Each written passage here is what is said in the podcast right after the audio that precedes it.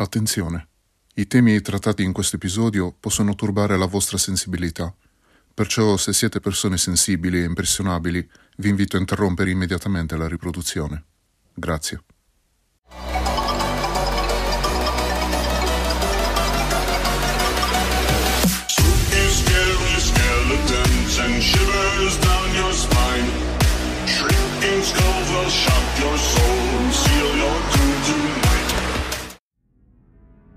Salve killers, io sono Kiru e bentornati nell'oscuro palcoscenico.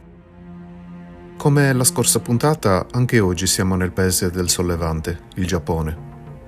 Più di uno di voi mi ha suggerito questo caso, perciò vi ringrazio collettivamente per il vostro consiglio. Vi ricordate i casi di Sylvia Lickens e di Susan Caper che abbiamo già trattato in passato? Il caso di oggi è molto simile, ma per certi versi risulta essere ancora più tragico e disturbante. Pensate, questo caso ha degli elementi che ricordano anche il caso della scorsa puntata su Tsutomu Miyazaki, il killer otaku. Anche questo infatti si svolse tra il 1988 e il 1989, che se ricordate era proprio il periodo di attività di quel killer, e anche questo in Giappone, proprio come lui. La nostra storia ha per protagonista una ragazzina di 17 anni, Junko Furuta, un'adolescente come tante, con sogni per il futuro e belle speranze. Una giovane ragazza appena sbocciata alla vita, che come un fiore verrà privata dei suoi petali. Siete pronti ad ascoltare questa terribile storia? Allora sbarrate porte e finestre, chiamate la polizia e buon ascolto.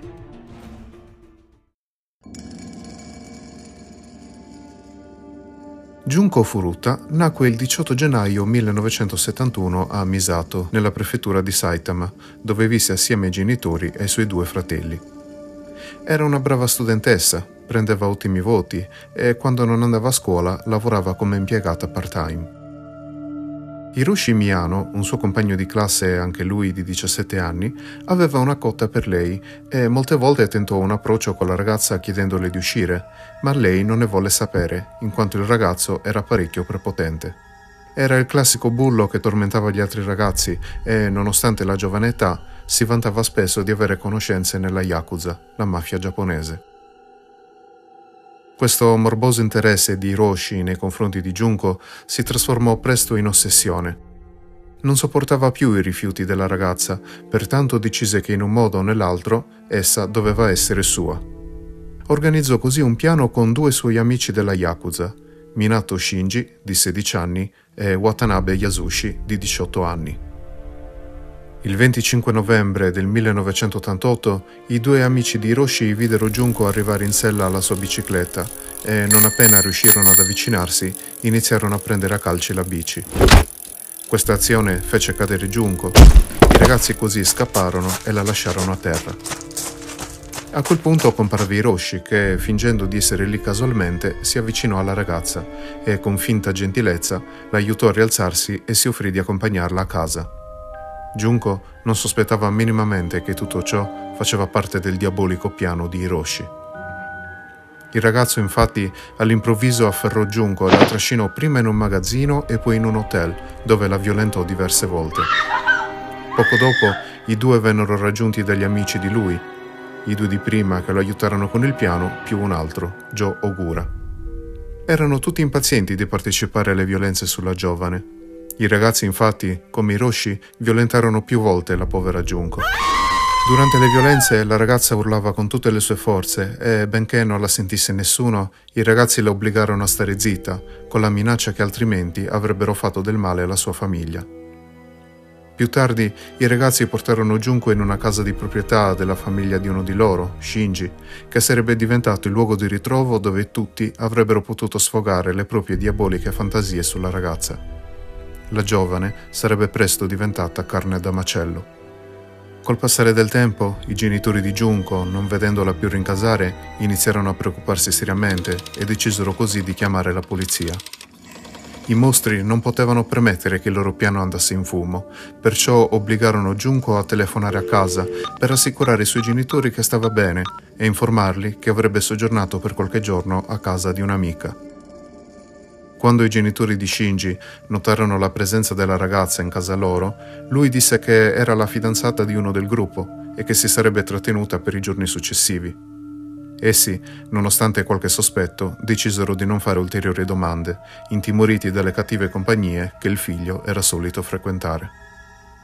Così la ragazza continuò a rimanere nelle mani dei suoi aguzzini, che la torturarono sia psicologicamente che fisicamente per ben 44 giorni. Diventò il personale giocattolo sessuale di quegli psicopatici criminali. Junko venne violentata per oltre 400 volte. Nelle sue parti intime vennero infilati oggetti di ogni tipo come bottiglie, lame affilate, lampadine incandescenti, forbici e addirittura fuochi d'artificio. Inoltre la costrinsero a masturbarsi di fronte a loro, la facevano dissetare con la sua stessa urina e con quella dei suoi carnefici, che spesso le urinavano addosso, e a sfamarsi con degli scarafaggi vivi. Quando le consentirono di raggiungere il bagno, la ragazza, ormai stremata dalle sevizie e riuscendo a camminare solo carponi, per raggiungerlo impiegò circa un'ora.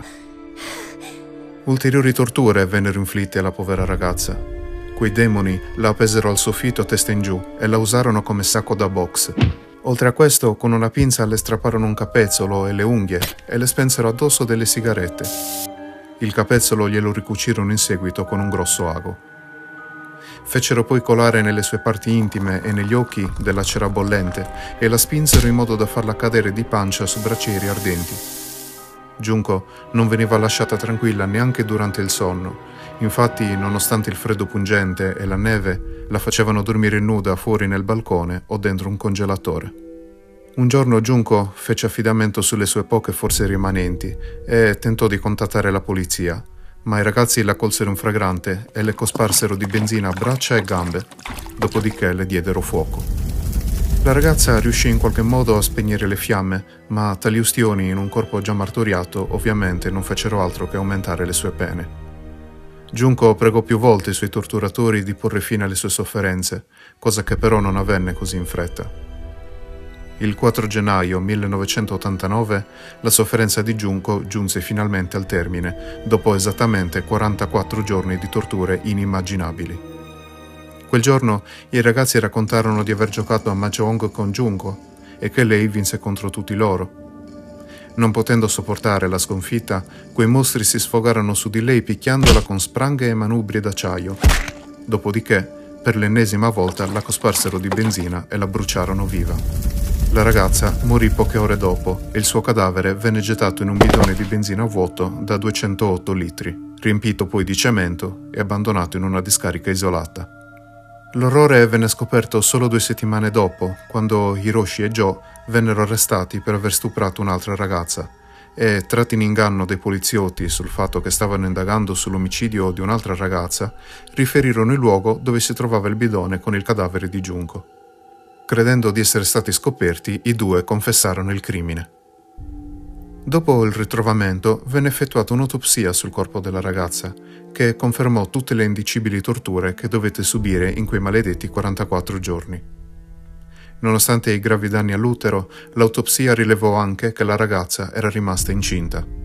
Toccò al padre il dolorosissimo compito di riconoscere quel cadavere martoriato da ogni sorta di male.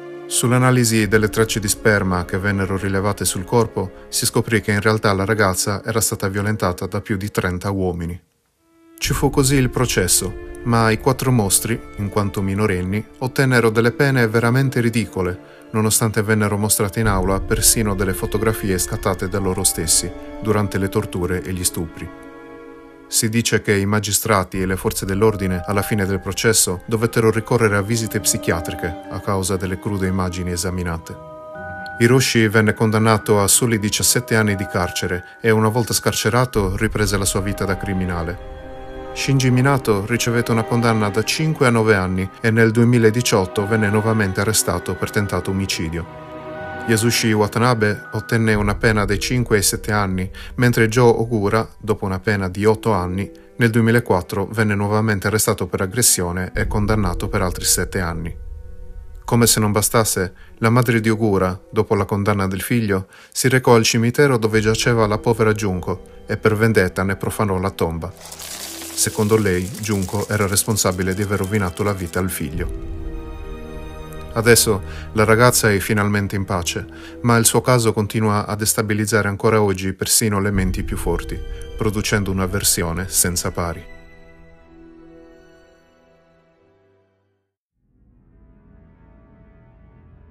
Proprio così, Killers. Questo è tutto ciò che subì Junko Furuta. Voi avete parole riguardo a quei mostri? Perché io no, credetemi. Non riesco nemmeno a trovare degli aggettivi per descriverli. Penso che non esistano parole esatte per descrivere creature come quelle. Quella povera ragazza venne tormentata persino dopo la morte. Se ve li trovaste davanti, cosa gli fareste? Io non posso dirlo, altrimenti potrebbero bannarmi da tutto l'internet conosciuto. Anche questo caso ci ha insegnato che il mondo purtroppo ha un debole per la violenza. Le radici della violenza spesso non si possono attribuire a un unico fattore, come compagnie o contesto sociale sicuramente sono riconducibili a più elementi come frustrazione, aggressività di gruppo, odio, gelosia e forse anche sistemi giudiziari inefficienti. Possiamo fare qualcosa al riguardo? Che sia poco o molto, cerchiamo di rendere questo mondo un posto migliore. Facciamo il possibile affinché le radici della violenza possano essere potate, in modo che non possano più crescere, e speriamo che un giorno le cose possano migliorare con lo sforzo di ognuno di noi. Carissimi, come sempre vi ringrazio di cuore per avermi ascoltato e ringrazio anche tutti coloro che mi hanno consigliato questo caso. Vi do appuntamento al prossimo e ricordate, guardatevi le spalle.